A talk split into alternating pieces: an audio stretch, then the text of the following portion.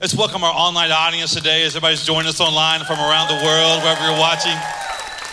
Thank you for joining us on this Re- Resurrection Sunday. Wherever you're watching, we invite you to be our guest. If you're ever in our area, we'd love to have you. It's one thing to watch online, it's a whole another level, though, to be here in the house in person. So thank you for joining us today on Resurrection Sunday. Now, today, I'm going to do something I have never done on Easter Sunday, probably have never done in any message I'm today I'm going to tell you that you are the jury.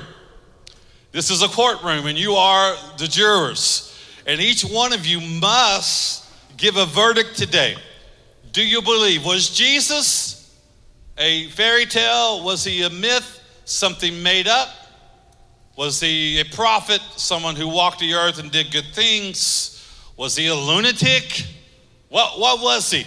You're going to have to make that decision. Well, my mom thinks this, or my dad, or everybody, what, no matter what age you are hearing this message today, you must give an account for yourself.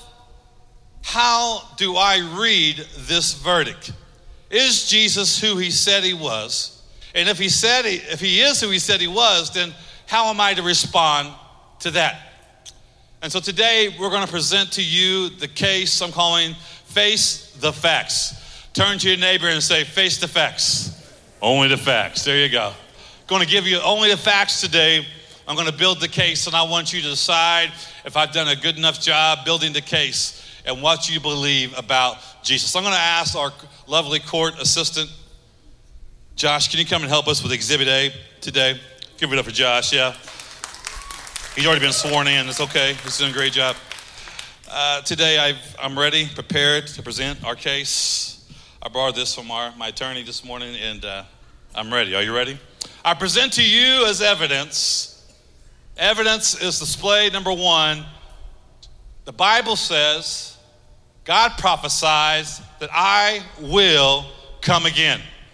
It was prophesied that the Messiah would come. From the time that Adam sinned and Adam and Eve sinned in the garden, God already had a plan in motion to send his son for the redemption of the sin that was placed in the garden. Now, many of us think that Satan tried to stop God's plan. He got Adam and Eve to fall into sin, but God knew that free will, which is what He given us, free will to choose Him, that He would not make us choose Him, that we would freely have to choose Him, meant that we would have to also make mistakes. And we also would blow it. But God, knowing that we would blow it, also provided a way out and was 10 steps ahead of the enemy that when the bible says that when adam and eve fell that the enemy crushed their heel but he was raising up another adam that would crush the skull crush the head of the enemy. God was already 10 steps ahead. So god already had a plan to send his son. His son was prophesied about. Let's look at the not only the historical but the biblical prophecy saying that the Messiah would come. 700 years before Jesus was born, the prophet Isaiah said, All right, then the Lord himself will give you to a sign. Look, the virgin will conceive a child. She will give birth to a son and call him Emmanuel, which means God with us. Time out. There was Mary, a virgin. Yes, we know that she was a virgin. The Lord came to her and said, Mary, you're going to receive through the Holy Spirit, you're going to carry the Christ child. Now, I, say time out because I want you to understand this. Mary and Joseph were engaged, they were not married yet. And so there was no way during this time, during this season, that the laws were so strict about marriage and having sex outside of marriage that if someone was to become pregnant outside of marriage, they could legally be put to death. They could be stoned for that act. That's how strict the laws were back in this day. And I just be really honest with you today, there was no red blooded young man who was ready to get married was really okay with a virgin birth. I can just tell you that right now. Joseph was not really ready for a virgin birth. Mary was not, if she could choose it, she wouldn't choose to be the person whose life would be on the line. Their reputation, run, people making fun of them, people denying them. So for them to choose to walk this path had to have something miraculous happen.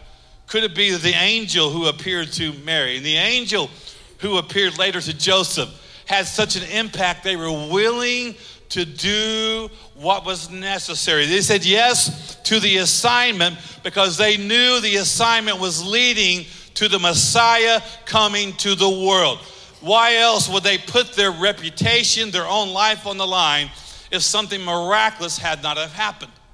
He said, angel said, you will call him Emmanuel, which means God with us. Look what Numbers 24, 17. Prophesying way back in Numbers, I see him, but not here now but I perceive him. But far in the distant future, a star will arise. Hello, angels appear to the shepherds, said, Go find the star. There you'll find the Savior.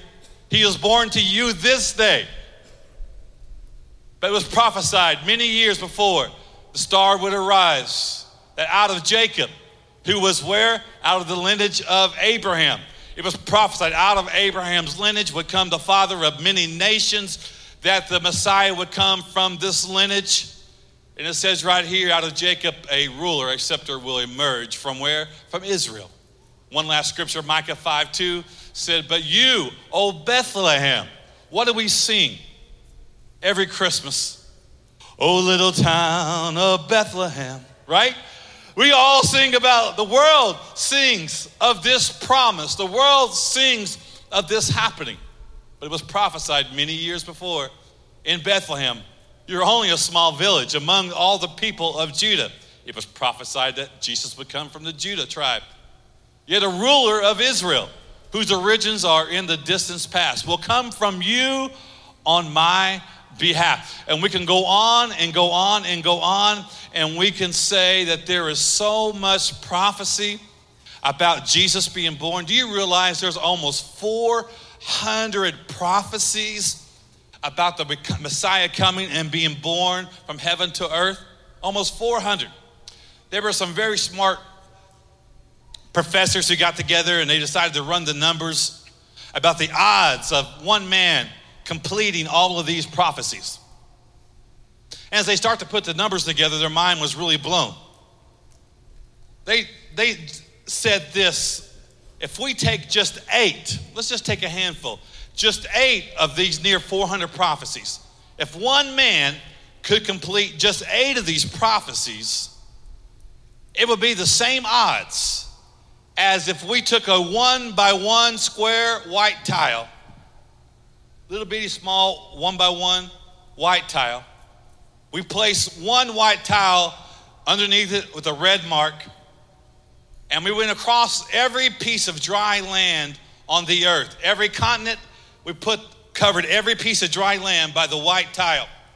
And then we pulled somebody out who had no idea where this white tile was, and we said, You can go on any continent you want to go to, you can search wherever you want to go. But you got to find this red tile on the bottom, which is not showing. All it's showing is white. You got to pick the one tile. You have one chance on seven continents to find that one tile. It's the same odds of a person, one person, fulfilling eight of these prophecies. I'm here to tell you to the jury today Jesus did not fulfill eight, he fulfilled every single one, nearly 400 prophecies. What I'm saying is this they said it was mathematically impossible to give you the odds, that there was no language that would express how much the odds of one person fulfilling all of these prophecies. It's unimaginable, it's, un- it's impossible. But yet, Jesus fulfilled every one of the prophecies. Was there eyewitnesses? I say, yes, there was. We had the innkeeper who checked in Mary and Joseph. We had those who worked for the inn. We had Mary and Joseph themselves. We had the angel who went to the shepherds on the hill and said, Hey, fear not, this day I bring you good news. Go back, find the star, follow the star. There you'll find the baby Jesus born. His name is Emmanuel. God is with you. And the shepherds left the fields and went to find Jesus, and they found him and they worshiped him. Why would the Bible state that shepherds? Why would God use angels I just put it out there and ask you, why would God use angels? Why not go to the doctors? Why not go to a teacher? Why not go to somebody else, maybe with a greater status? Why did he choose the shepherds to be the ones to go and to be the eyewitnesses? Could I just throw this out to you, jury, for a thought today? The Bible says that Moses, on the instructions of the Lord, started an event of the covenant of the tabernacle, and they had to take their spotless lambs, their goats, their young lambs, and they had to offer it to the priest to be offered up as a sacrifice for the atonement of the sins. And these sins are only atoned for for that season. And every religious season, they had to bring that same sacrifice, had to bring a different sacrifice and put that lamb up for the sacrifice to make atonement for their sins. So is it no coincidence that when the Father sent what the Bible calls the Lamb of God, he who knew no sin, the spotless lamb, to be born, that he would send off the shepherds to come and see the Lamb of God being born. The same shepherds who were raising these sacrifices, the same shepherds who were taking care of these sacrifices are now going and being eyewitnesses to the Lamb of God being born. It says that the wise men seek Jesus and they went Remember, the king said, Hey, go find him. When you find him, tell me where he's at. And the angel said, Don't go back. He's seeking to kill the Messiah and go a different way home. And they brought the gifts to him. We have eyewitness accounts of Jesus' birth. Now, may I tell you this that in a court of law, many people are convicted or set free or acquitted based on one eyewitnesses. And if you have at least two, is considered a slam dunk case. So today I present to you biblical evidence. I present to you historical evidence. Do you realize there is more historical evidence that supports that Jesus was born than Caesar? But no one questions that Caesar was born. Over 18 historical documents and resources cite the birth of Jesus 12 of those, listen to me, jury, 12 of those come from non Christian sources. 12 non Christian sources said that Jesus was born just as the Bible says he was born. So today, we see Jesus predicted, the Bible predicted, it was prophesied that Jesus would come, I will come, and it did happen. Which leads us to point number two. If Jesus came to be born in the manger, then we know this also to be true. Jesus said, I will be crucified. And the Bible, before Jesus was ever born, prophesied that the Messiah would have to give his life for the sins of the world.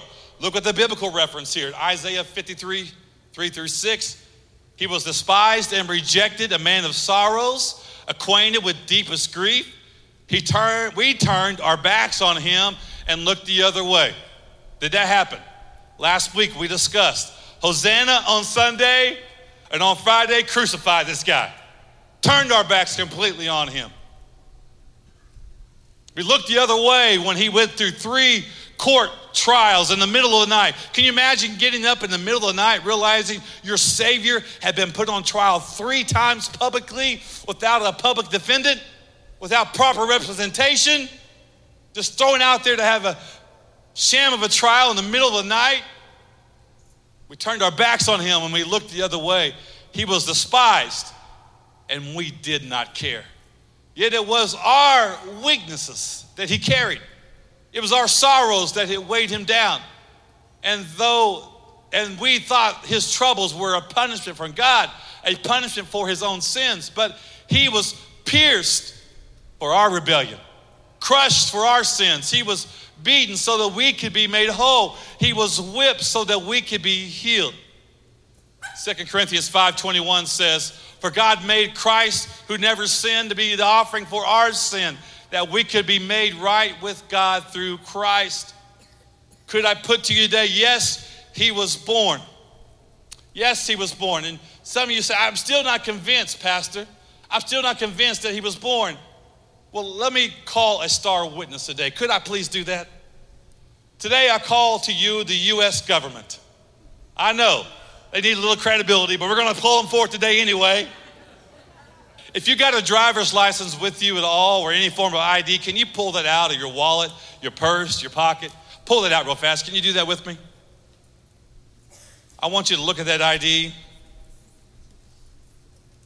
And on that ID, you're going to have some numbers there I want you to look at closely. You should, all of us, if you have a driver's license, state issued driver's license, who issued this license to us? Who? The U.S. government. I cannot what? I cannot drive without a state issued, U.S. government issued ID. I cannot fly without a state issued U.S. government ID. I cannot open up a bank account without a state issued U.S. government. I can't do all these things that are requirements that I have a state government issued ID. But on this ID, it should have three dates on there. One date is the day you were born. The other date should be the date that the license was issued to you. And the other date should be the date of the expiration of that license. How many have that on yours? Yeah? Okay. Well, you do, right? So may I make a case to you, to the jury, that if the U.S. government issues on its official document that I must carry around with me, proving who I am, three times on this, it says that over 2,000 years ago, a child was born so significant that it even changes the way we keep time today.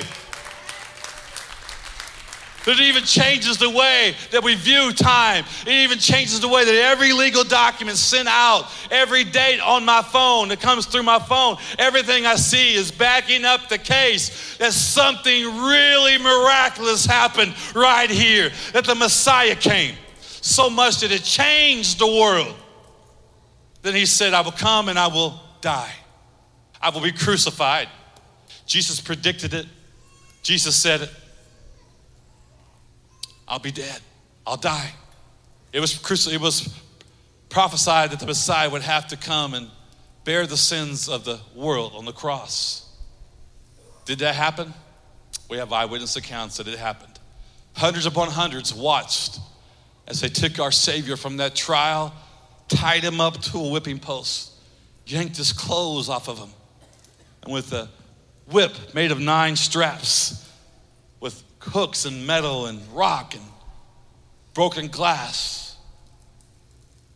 They took it and they whipped and pulled the flesh out of his back. 39 times, 39 stripes he took.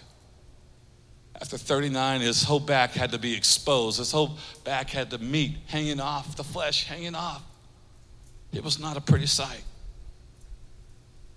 After they did it, hundreds upon hundreds witnessed that took the same man and they threw him down. They took their hands and pulled out his beard by their own bare hands, made a crown of thorns in mocking him and said, You want to be king? Here you go. And they shoved those long thorns throughout his head.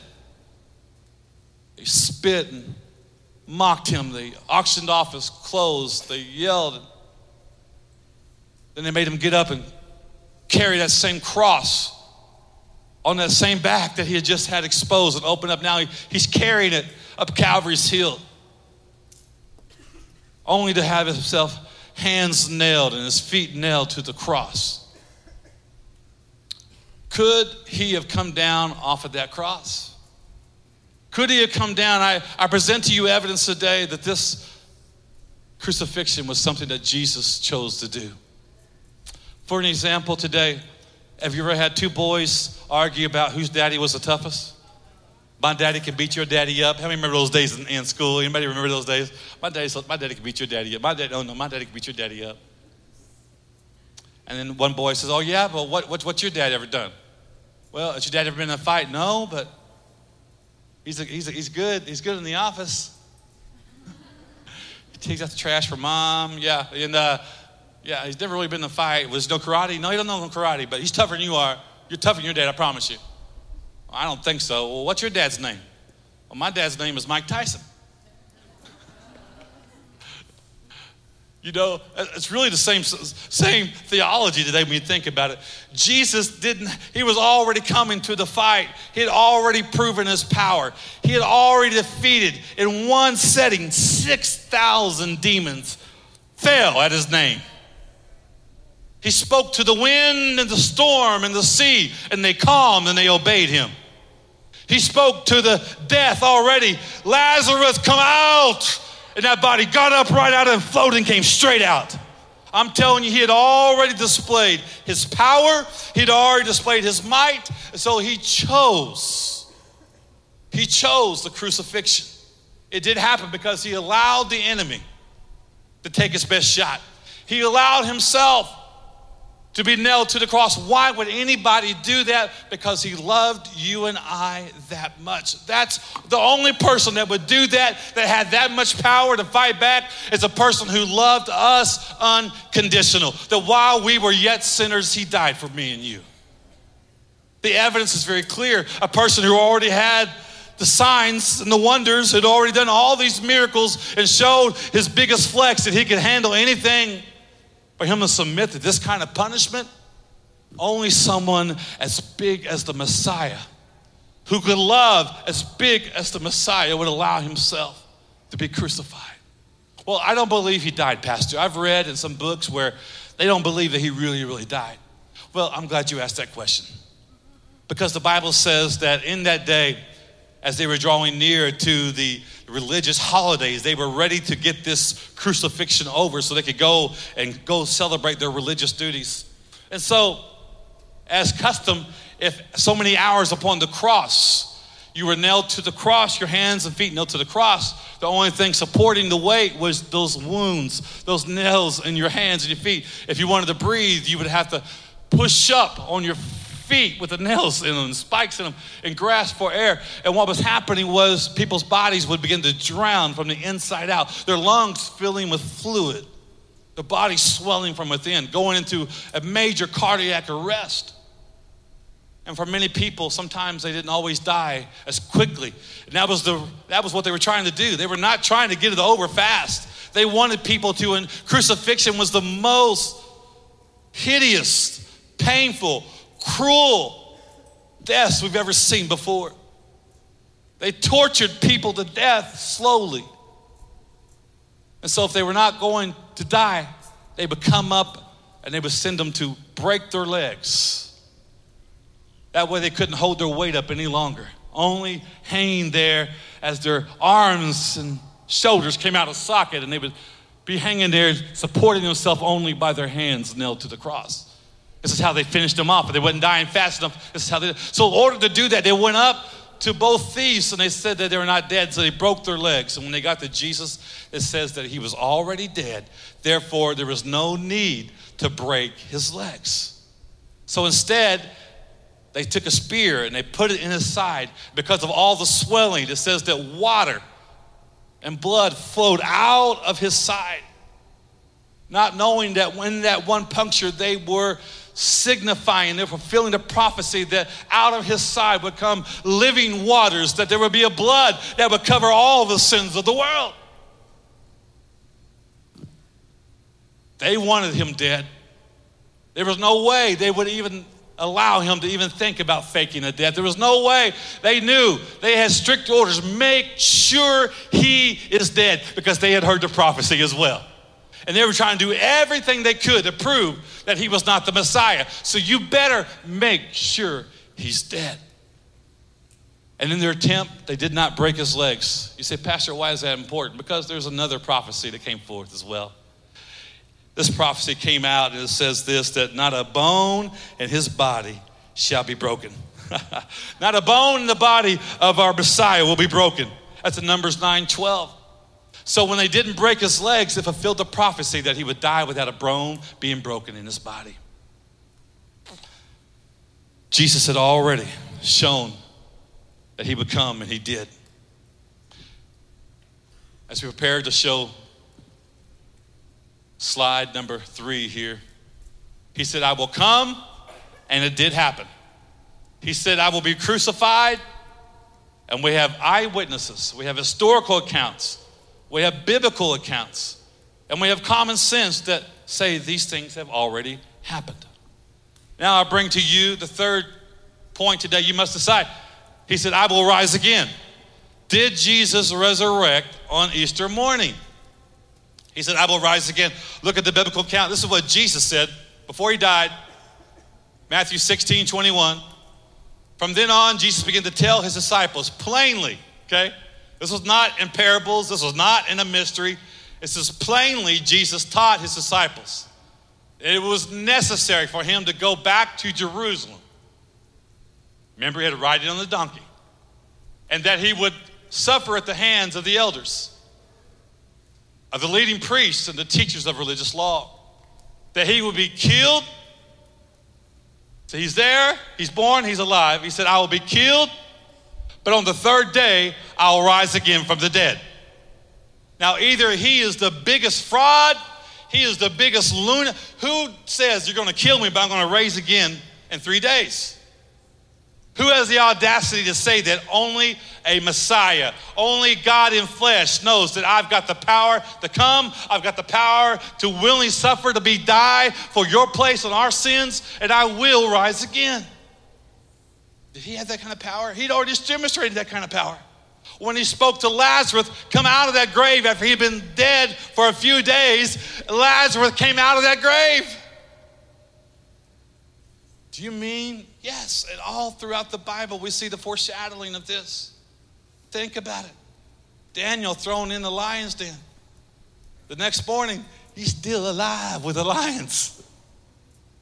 Think about Shadrach, Meshach, and Abednego thrown in the fire. Supposed to be dead, they're still alive. Think about Jonah, three days in the belly of that well.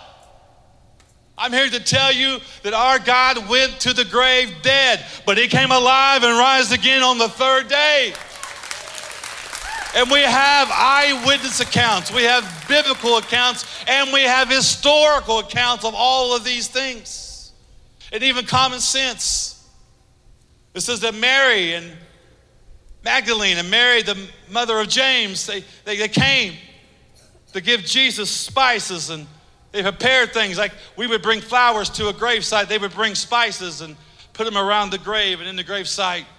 As tradition, they had prepared it as an offering. Saddened at their way of mourning, they came at daybreak and the stone was rolled away. Where did you take them? Where did you take him? The angel appeared to him and said, Don't look for Jesus here. This Jesus that was crucified is now alive. Go tell, go tell the disciples, He is risen. Now, historical figures have wrote about these women being the first ones as the eyewitness accounts of Jesus' resurrection. And I would tell you, if they were trying to do it in a way that would hold the most weight, if they were trying to lie, if they were trying to stretch the truth, they would not have picked women to be the witnesses. Because in this particular day and age, remember the discrimination against women at this time that Jesus came to set you free.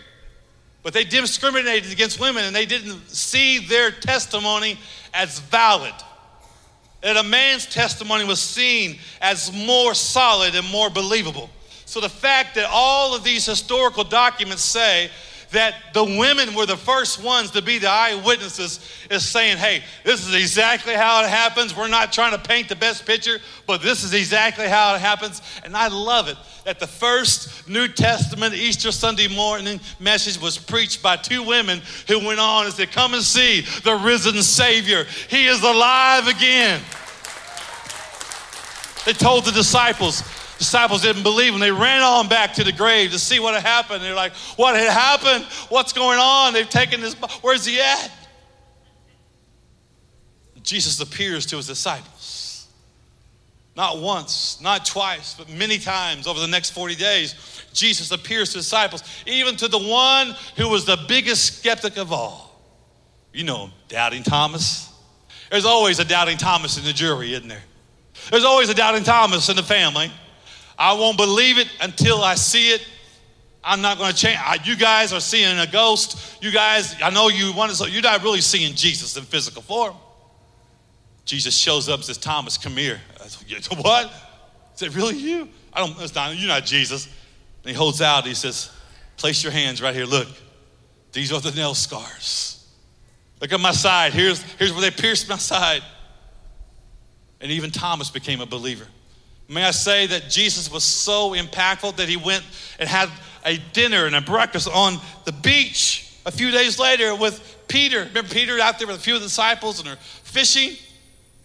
And a guy yells from the shore, Hey, cast your net on the other side. They did it, and their nets are capacity full. They're like, What? Is, uh, Peter remembers, Oh, yeah. I remember one time when I was with Jesus before he died. He did the same miracle. And he sees it's the Lord, and he, he jumps in and he swims the shore, and the others drag the fish in, and Jesus is there preparing a meal for them. What a glorious morning that was, right? Jesus says, Pete, do you love me? Yes, Lord, you know I love you. Then feed my sheep. Pete, do you love me? Yes, then feed my lambs. Feed my lamb. Three times he asked him. Peter's like, God, you know I love you. What was he doing? He, he was showing back up to Peter. Peter, oh yeah, you remember when you denied me a few days ago? When I really needed you a few days ago? Remember when I needed somebody to look at and you cursed my name when they saw you in the crowd? When even when I told you before the cockroach crow that you denied me three times and you said you'd never do it and you did it? Pete, I love you. You are restored. Go out and feed. Go out and share. Feed my sheep. Feed my lambs. May I present to you the most overwhelming evidence that we have that speaks of the resurrection of our Savior is this that Peter was in hiding. The disciples were in hiding. Why? Because they feared that they too would be crucified, this cruel and such a painful death that they did to the Savior. They didn't want that to happen to them either. So they were in hiding. They didn't want to be crucified themselves. But after the appearance of Jesus, something happened that lit a fire, and these same people who were hiding now went out and spread the gospel as martyrs around the world. They spread as men with their hair on fire, their spirits on fire. They said, May our spirits burn within us. And they shared, even if it means costing me my life, and it did. They shared this truth with passion. They shared it with an energy had never been seen before. Even Jesus' own brother, who was not a disciple, James, James saw Jesus as a snot nosed brother. He, no way, you know, no way my brother can be the Messiah. He denied it, didn't believe it. You guys do it, but I'm staying away out of that. After he was, he saw his brother crucified. And when he saw his brother resurrected, even the doubtful brother who never gave any props to his brother said, You are the Messiah. And it says that he went on to open up the church and he was died a martyr's death, giving his life for the cause of Jesus. What would make a man that radical change? He had to encounter Jesus. How about Saul, who was persecuting the Christians who were saying they saw the Messiah resurrected? He was putting them to death, having them arrested, having them put in jail, having them killed. This same guy who's doing that has an encounter with Jesus and now he's out sharing the gospel. He's planting the gospel. He's starting churches. He's causing revival to break out everywhere. The same guy that was putting people to death are now bringing to life. Nothing could cause that radical of a 180 unless you had a personal encounter with Jesus. We're still alive today. Because, this church is still alive today because of these men who took the message upon death faced death and said, you know what? We're going to declare the message is alive. So I make room to you today as we make known our third point. Jesus said, I will come again. Did it happen? I believe I've shown enough evidence that it did. I will be crucified. He said it did happen. I've shown enough evidence. I believe it has happened. And I believe this. Jesus said, I will resurrect on the third day. We have all these eyewitness accounts, all these things. There's one last statement that he said. He said, I will return again. I will come back. So, the question I have for you, ladies and gentlemen of the jury, today is this. If you believe that this happened, which we celebrate every Christmas, right? Our government celebrates every Christmas. It's put on our legal documents. So, you believe that he was crucified, and we have significant historical, biblical eyewitness accounts that say, yes, this happened. And you believe that the resurrection happened, which we have physical evidence, we have physical accounts, we have historical accounts, and we have biblical accounts. Then, what are the odds What are the odds that he will do as he said he will do when he says, I will come back again? I will return again.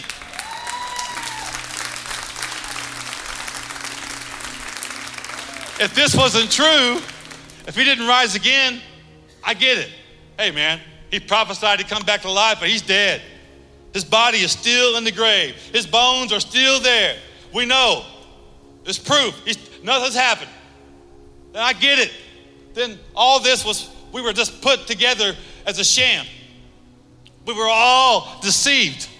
But the fact that this happened, it validates that this happened. It validates that this happened, and it validates that this will happen. How will you respond? In closing arguments today, I say you must give an answer. This answer can't come from your mom, it can't come from your dad, it can't come from your friend. You must give an account for yourself. If this happened, then that means this also will happen just as he said. Matter of fact, Jesus even told us, He goes, Hey, listen, in Matthew 24, Jesus said, No one knows the day and hour when I'll come back, not even the angels in heaven or the Son himself. Only the Father knows when the Son of Man will return. He goes, It'll be like the day of Noah. In those days before the flood, the people were enjoying banquets, they were partying, and they were having weddings, right up until Noah entered the boat. And then it says in verse 6 and 8, and you will hear of wars and threats of wars. Don't panic. Yes, these things must take place, but the end won't follow immediately. Nation will go to war against nation, kingdom against kingdom, There'll be famines, there'll be earthquakes in many parts of the world. But all this is just the beginning of the birth pains of more to come. We see it all. There's not one thing that he mentioned here has not happened over and over again recently. Before 1950, biblical prophecy was slowly being fulfilled. It kind of went you know, every so often, a little bit slow, a little bit slow. About 1950, 1960, something amazing happened. All of a sudden, all these biblical prophecies of Jesus' return are now being fulfilled at a rapid pace. All I'm telling you is, we don't know the day, we don't know the hour, but we can tell you this it seems like the clock is speeding up. He prophesied that the Antichrist will rise up, that you won't be able to purchase anything unless you have the chip, the mark in your head, your hand? Oh, Pastor, that's not going to happen. No. Listen, we just went through a pandemic. And we've seen what can happen when people begin to panic. Just a shortage of toilet paper and you people lose your mind. Can you imagine when there's no food, no essentials, stores are empty, there's going to be a mad panic People are gone. People who are flying planes disappeared. People who are driving cars disappeared. People who are living next to me disappeared. Mad chaos, mad panic. One man will rise up, try to bring order. Establish, you got to have the mark to go in to receive these goods. Uh, we've got goods to give you, but you got to go in. Well, people would never do that. How many of you had to go into a store, had to have your head scanned just to go inside of a store during the pandemic, checking your temperature? Anybody here? I'm just saying, it's possible. People are going to line up a lot faster than we think. All these things are pointing. I'm not saying the pandemic is a part of the tribulation, but what I'm telling you is it shows us how easy this thing is going to rise up and it's being set into motion, plans into motion on how easy it's going to be. Why? Because he said he would come and he came. He said, I'll be crucified, and he did. He said, I'll rise up on the third day, and I did. And he says, I will come again, and he will.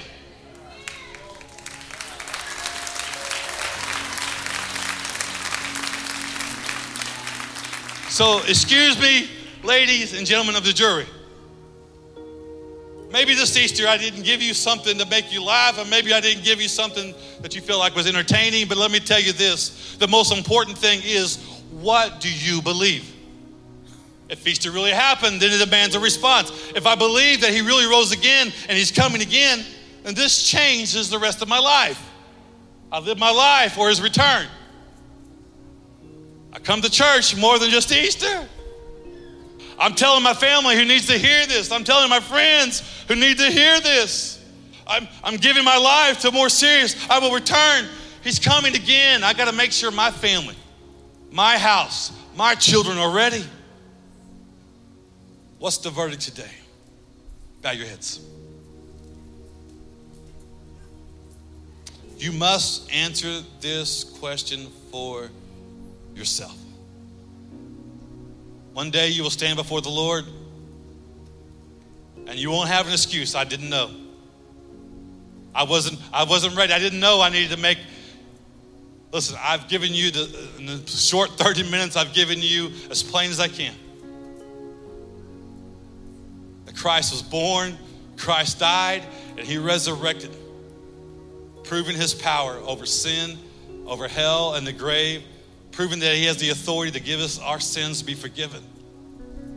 And if all those are true, then this is also true. Jesus said, I'm coming back to take you with me to a place.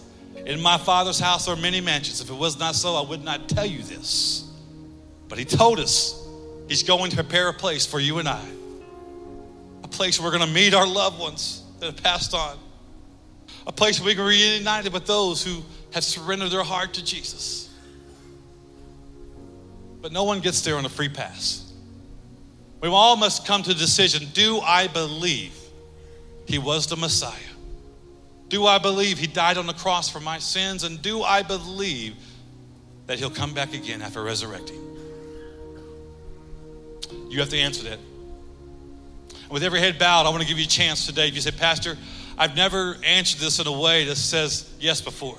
I've always just kind of left it out there, not really making a decision. But today, I want to make a decision to surrender my life to Jesus. I want to make a decision to follow Jesus on this Easter Sunday morning, I'm ready to say yes to following Jesus.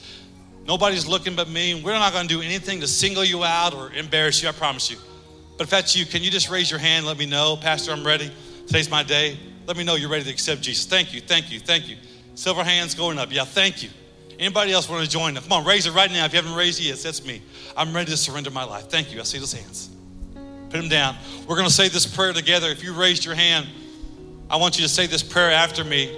As Christians around you, we'll help you along as well. Say, Dear Jesus, forgive me my sins. Thank you for dying on the cross for me. I believe you are the Messiah, God's only Son. And from this day forward, I will live for you and I will follow you all the days of my life. In Jesus' name. Amen. If you prayed that prayer for the first time, just give me a hand. Welcome to the family, God.